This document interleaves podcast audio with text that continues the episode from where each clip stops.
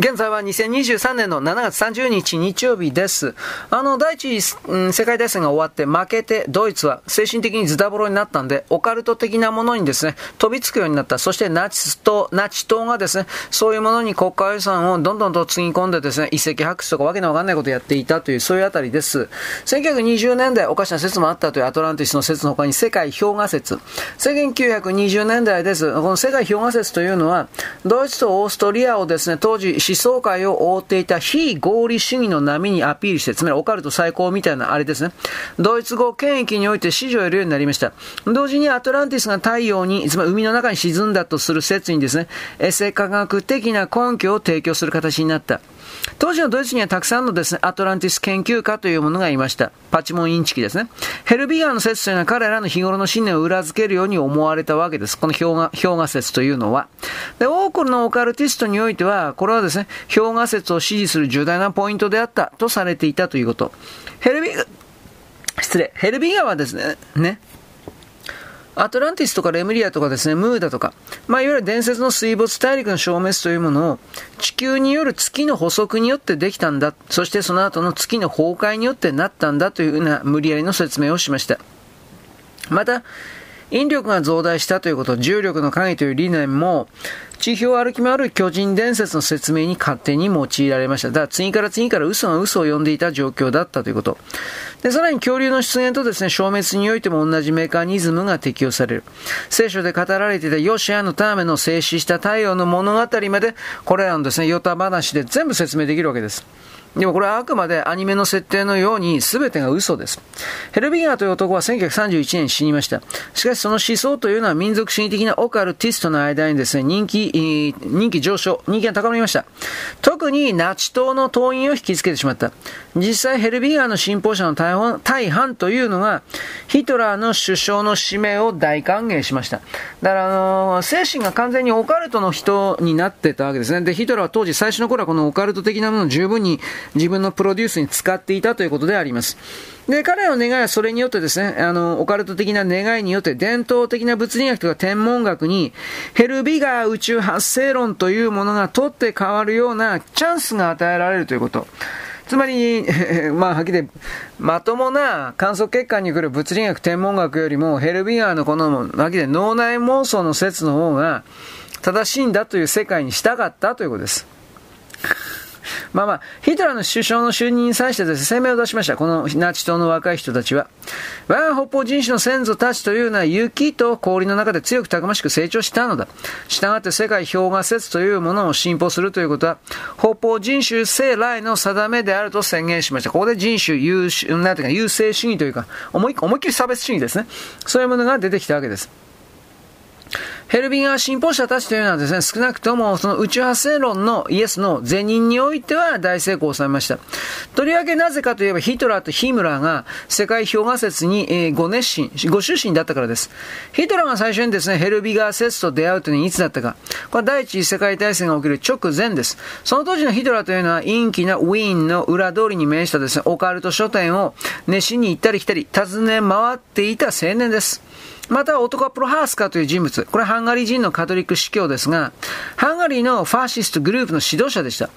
で、ヘルビガーの個人的友人であったんですけれども、そればかりか、1924年から27年にかけて、ナチスの幹部の数名と親しい関係にありました。で、ヒムラーはですね、この反ユダヤ主義の司教を通じて、世界氷河説を知ったということです。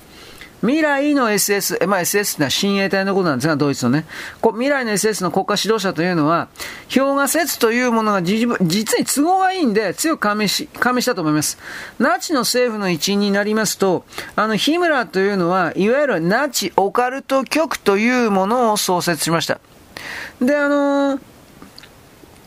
その機関雑誌の編集長にですね、熱烈なヘルビガーの信奉者という、つまりこのエセ科学者、パチモン科学者の信奉者というものを、まあ、あの、示したわけです。さらに、ヒムラーはですね、もっと影響力のあったアトランティスト、ヘルビガー説、世界氷河説の寄せ集めを信奉しているキスという人物とも親しい関係にありました。だからこのあたりもこのナチスと言われている人たちがまともな物事の考え方をせずに、いわゆるオカルト、いわゆる腐った精神世界主義的な考え方をベースに世界を構築し、あろうことか、戦争計画であるとか、作戦であるとかを組み立てていたという、とんでもない状態であったということに、我々はですね、気づかないといけないわけです。結局のところですね、あの、それらの非科学的な、うん、状態が、ナチス、そのままユダヤの虐殺、こういうものにですね、大きく繋がっていたのであり、ナチスと赤軍、ソ連との戦いにおけるナチスの側が赤軍の子供たちを含めるあらゆる人間に対して行った残虐な行為の記録があるのですが、それはまともな人間では、あやっぱりどう考えても考えられず、このような悪魔的な気違いの考え方がなければちょっとできなかったと思います。はい。で、この日村と親しかったキスという人物ですが、キスという男は日村を説得しました。まずですね、1936年、地上に落下した歴代の月の破片というものを探し出す目的で、エチオピア探検団というものを設立させようと。金出せと、ドイツ国家から。で、日村はですね、さらに世界氷河説に基づいた天気予報を出そうとするようなオカルト局に気象家というものを設けました。天気予報家ですね。で、さらに SS の国家指導者としましてですね、世界氷河説を公式に支援するとまで言ったわけです。このような宣言までしたわけです。で、日村はナチ党の党員をヘルビガーの著作付けにすると同時にですね、つまりこれ読まないと、まあ、組織にいられないというふうな形にして、ゲシュタポの手で批判派を徹底的に弾圧しました。また、ヒマラヤに探検隊を出しまして、ヘルビガーの行った実験を行うべきだというふうに、このように主張もしていました。だからこのあたりのナチスというものの記録を見るとですね、あの、次から次からわけのわからんところに探検隊いっぱい出してます。全部国の金です。ドイツがそんなもんいつまで経ってもですね、あの、這い上がることができなかった、こんなくだらねえところに金使っていたからです。どう見たって。で、日村という男がこれだけヘルビガー説に肩入れするもんですから、あの、世界氷河説というものを信奉しないと党内の出世がおぼつかないんだと考えたナチ党の党員が山ほど出てきました。忖度しないと出世でで出世できない。忖度しないと月給がもらえない。どこの会社にでもあることです。で、あの、他の有力なナチスのオカルティストというのは、このライバル仮説に、あの、嫉妬を覚えました。つまり、世界氷河説を信じてはいないけど、その他のオカルトの説を信じている人たち。まあ、どっちもダメな人たちですけど。で、まあ、このようなヘルビガー一辺倒になる事態って非常に警戒しました。えなぜならば、その時世界氷河説というのは急速にものすごい速度でナチス党の反公式の宇宙、なんていうか、発生論になりつつあったわけです。半分ぐらいね。で、ローゼンベルグという男はヘルビガー進歩グループに逆襲する決意をします。ローゼンベルグは魔術師、魔導士を自称しておりましたが、このヘルビガーグループというのは敵対していました。まあ、金をめぐる戦いだと言っていいんじゃないですかね。まあ、彼はヘルビガー説をもちろん信じておりません。全党幹部に送付されました回し状、会場ですね。1937年会場を出します。ローゼンベルグは自らの立場を明確にしました。党はいかなる場合でもこのような疑問に対して思想的な独断主義に陥ってはならないと言いました。で、あの、ナチスにおいてはまともな、まともじゃないけど、まともな、ゲーリング。ゲーリングも世界氷河説を信奉しておりませんでした。で、彼の場合はですね、あの、もっと奇怪な、もっとおかしい宇宙発生論の方に心惹かれていたから、ある意味それはあの、世界氷河説ではぬるかった。もっとすごいのが欲しかった。まあどうなのかね。まあでも、とりあえずですね、ゲーペルスとヒムラーとヒトラーのヒトラーのこの3人というのはヘルビガー説を信奉して、その熱心な支持者であって、後のナチスというものをこの説でですね、だいぶその組織機構改革だとか、わけのわかんないルールとか作ったという、それはちょっと覚えておいた方がいいです。つまりあの、ナチスと言われているものが、えー、いわゆる僕たち日本でいうとこの立憲民主党や令和だとか、あんなもんどころではないぐらいにめっちゃくちゃな政党だったということなんです。はい、よろしく。ごきげんよう。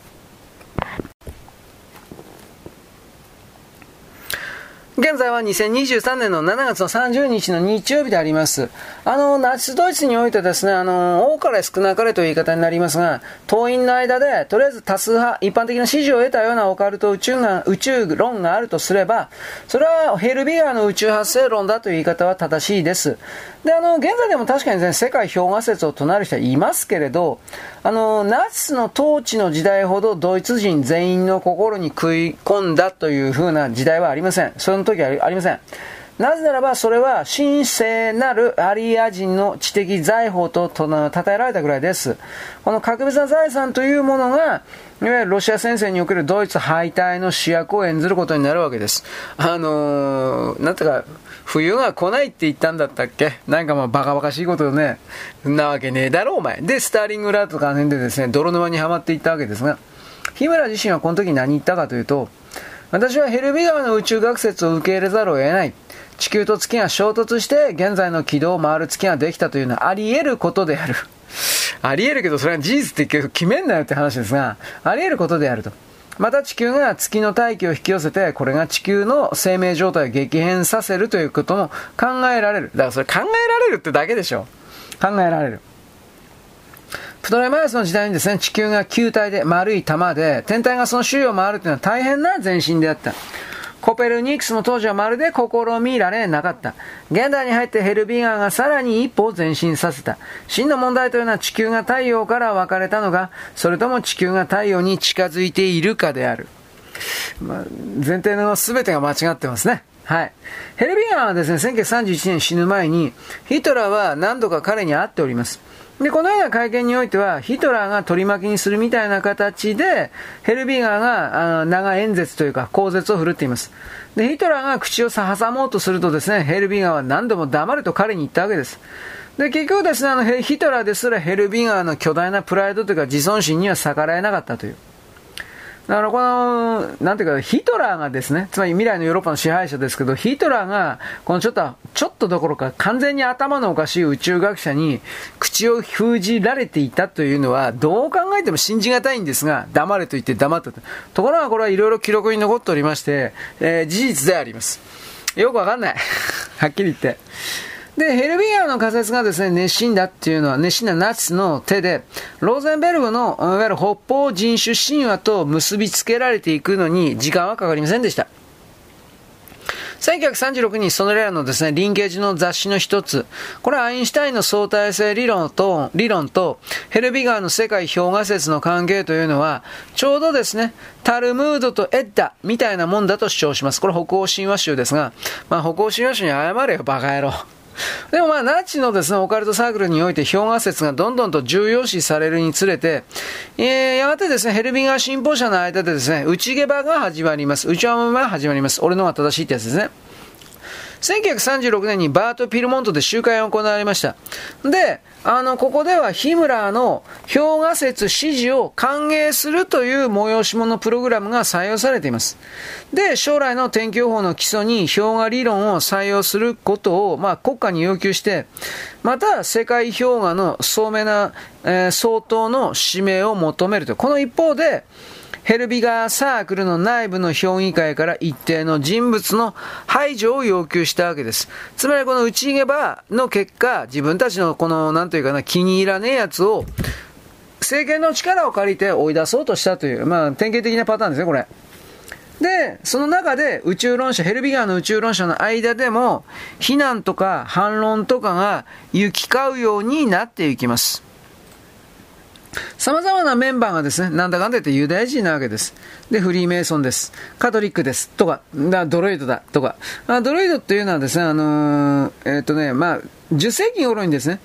ゴール人とかケルト人がいましたが、これらが信仰していた、あの、土族の宗教だと思えばいいです。えー、まあ、あまり、あまり重要視せんでもええと思うけどね、ドロイドなんてね。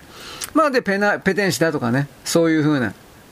で、まあ、とにかくあの、自分が正しいという形で仲間割りしたわけです。で、このような内部対立の結果、いわゆる会議の一定のメンバーがそのポストから排除されるということが始まりました。で、中にはですね、強制収容所にぶちかまれてそこで死んだっていうものも出ててですね、いわゆるナチス、ドイツ特有の運命に落ちたオカルティスト、この仲間たち、仲間入りをしました。収容所で死ぬということで。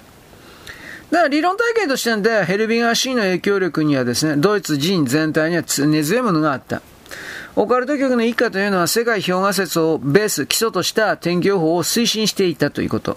で、オカルト天気予報がですね、ロシア戦線におけるドイツ敗退の決定的な役割ということ。一体具体的には何が起きたのか。あの、1941年の6月です。ドイツ軍はまずロシアに侵入します。6月ですね。で、中旬までに多大のロシア軍を撃破しました。で、ドイツ軍戦車というのはモスクワまであと一歩のところまで迫った。で、そこからロシア軍が反撃したわけです。10月になりますと、冬将軍が援軍に駆けつけて、つまり寒くなって雪が降って、11月以降ですね、ドイツ軍というのは氷点下の中で戦争を続けました。考えられないことなんですが、彼らには防寒服が支給されてなかった。で、えー、ロシア軍によると、決死の抵抗はもちろんなんですけど、天候による損害も甚大なものだったわけです。ではなんでヒトラーは、あの、ドイツ軍にロシアの寒い冬に対しての冬の装備をさせなかったのか。まあ、主な理由は2つあるとされています。それは、どっちもオカルトと関係してます。もう笑い話なんですね、こんなもんは。まずヒトラーというのは北欧神話の氷の巨人たちと同盟を結んだと彼自身が勝手に信じていたということ。こんなもんが相当ですよ。やめてくれよ、本当に。信じていたということです。で、第2のですね、さらに決定的な理由というものは、ヘルビガー理論を予測に用いたオカルト局の気象予報官が、今年の冬は暖冬ですよ、暖かいですよ、雪降りませんよ、とかってやったわけです。バカ。だ戦争にそういう再現性のないものを持ち込んだ時点でこいつらもう終わってるってわかるでしょう。そういうことが、あの、ドイツの戦争ではあちこちに見られます。こんなもんがなんで一時的だとはいえ、ね、ヨーロッパ全域をですね、占領したのか私は今でもわからない。で、あの、必ずしもヒトラーというものが、ロシア戦の短期間の勝利を予測していたのかと言ったら、そんなことは全くございません。むしろですね、彼は2年ぐらいかけて、西ロシアを制圧せよというですね、覚書は出してます。でも、その、冬が寒いということは、まあ、意識なかったんでしょうね。で、ロシアの主要都市のですね、破壊命令を見たら、ドイツがでは冬季の冬の本部一体どこに置くつもりだったのかということなんですよ。つまりあの、ロシアの冬を越すための装備をヒトラーが兵士たちに当時与えなかったという異常事態というか気の狂った状態というのは、まあ少なくとも納得のいく説明はできないです。だからさっき言ったように、ヒトラー本人が北欧神話の氷の巨人たちと同盟を結んだと心で信じて、これ、基地外の単語というのは何、何なんですかって感じです。でですね、あの、ヘルビンガーの進歩グループというものが弾頭を約束したという、さっき言いましたね。これ以上は、いわゆるですね、ラウシングと会話したと言っていましたが、ラウシングには全然、一言も反論できなかったように、熱心なヘルビガー主義者であったとするんなら、いわゆるですね、異常事態の意味というのはですね、ナチのオカルト教義というものが、これらの備えというものをさせなかったということ。愚かしい思いつきにもかかわらず。しかし、でもナチスが勝利寸前までにですね、えー、達していたということ。これ、このあたりはどうなんですかね？我々の後ろには神がついてる、オーディンがついてる、悪魔がついてるみたいな精神的な部分で、ドーンと前に出てきて、最初はとりあえず勝てたという言い方なんですかね。僕はこの動きにですね、まるで大日本帝国のですね、えー、まぐれ、まぐれあたりで勝ったような様々な戦いの形を見ます。全部がそうだったとは言わんけどね。あのー、日本があの戦争に、いや、もちろん勝ちは良かったんですが、でも負けて、初めて、神風というもののくだらねえ存在をですね、捨て去ることができたという方があります。でも、重ねて言いますが、戦争は負けちゃダメです。戦争やる以上は絶対勝たないとダメです。だから逆の意味では戦争を起こさないようにするという抑止力の研究及び概念の伝達がどれだけ大事かということ。戦争反対というやつがですね、えー、この抑止力の概念を勉強しない、地政学を勉強しない、力の均衡論を勉強しない、各種兵器のですね、えー、開発状況を勉強しない、何のために生きてんの？それ、そんなもんで 平和になるわけねえだろ。ということを言うわけで、僕はこれらの平和主義者が大嫌いです。ね、実際的じゃないから。まあちょっと話ずれましたね。はい、よろしく。ごきげんよう。現在は2023年の7月の30日の日曜日です。あの、ナチスドイツというものがね、いろいろ信じていたオカルトの説、北方神話説であるとか、アトランティスであるとかですね、地球氷河説とか、いろいろ来ましたが、えー、まあ最終決定版でないですけど、これも結局、まあナチスドイツが大きく支えていたという説の一つに、空洞地球説、地球空洞説というものがあります。あの、世界評価説というのは、ナチのオカルト理論の中心というか中核に、えー、ポジション、位置してましたけど、ナチのオカルティストの注目を集めた宇宙理論はですね、もちろんこれだけではありません。ゲーリングだとか、あとはドイツ海軍の上級の将校の多くがですね、信じていたというのは、ヘルビガー説よりもさらに奇怪な説でした。奇怪な理論です。それが空洞地球説として我々が知っている地球空洞説とも言います。この理論です。この理論というのは、あの、天文学者のエドムント・ハレーという、これあの、1692年に仮説出してます。ハレーというのは、地球の極の磁場の変動の問題を説明しようとして、もし地球が空洞であれば、あの、外側の層、外層は硬くて、で、その最も外側の部分に人類が住むという形での磁場の変化が説明できると主張しました。で、もちろんハレーの仮説というのは当時において1692年のアカデミア、科学会においてバカがお前はっていうふうな形で科学者に一周されるんですが、アメリカ人の牧師でですね、セーレン魔女裁判の残虐行為に積極的に関与したコット・メーザーという人物がいます。このコット・メーザーが空洞説を信奉するようになったわけです。宗教裁判官としてのメーザーの悪名を通じて評判悪かった人です、これ。ハレーの宇宙論というのは、あの、一応で細々とながら命脈を保ちます。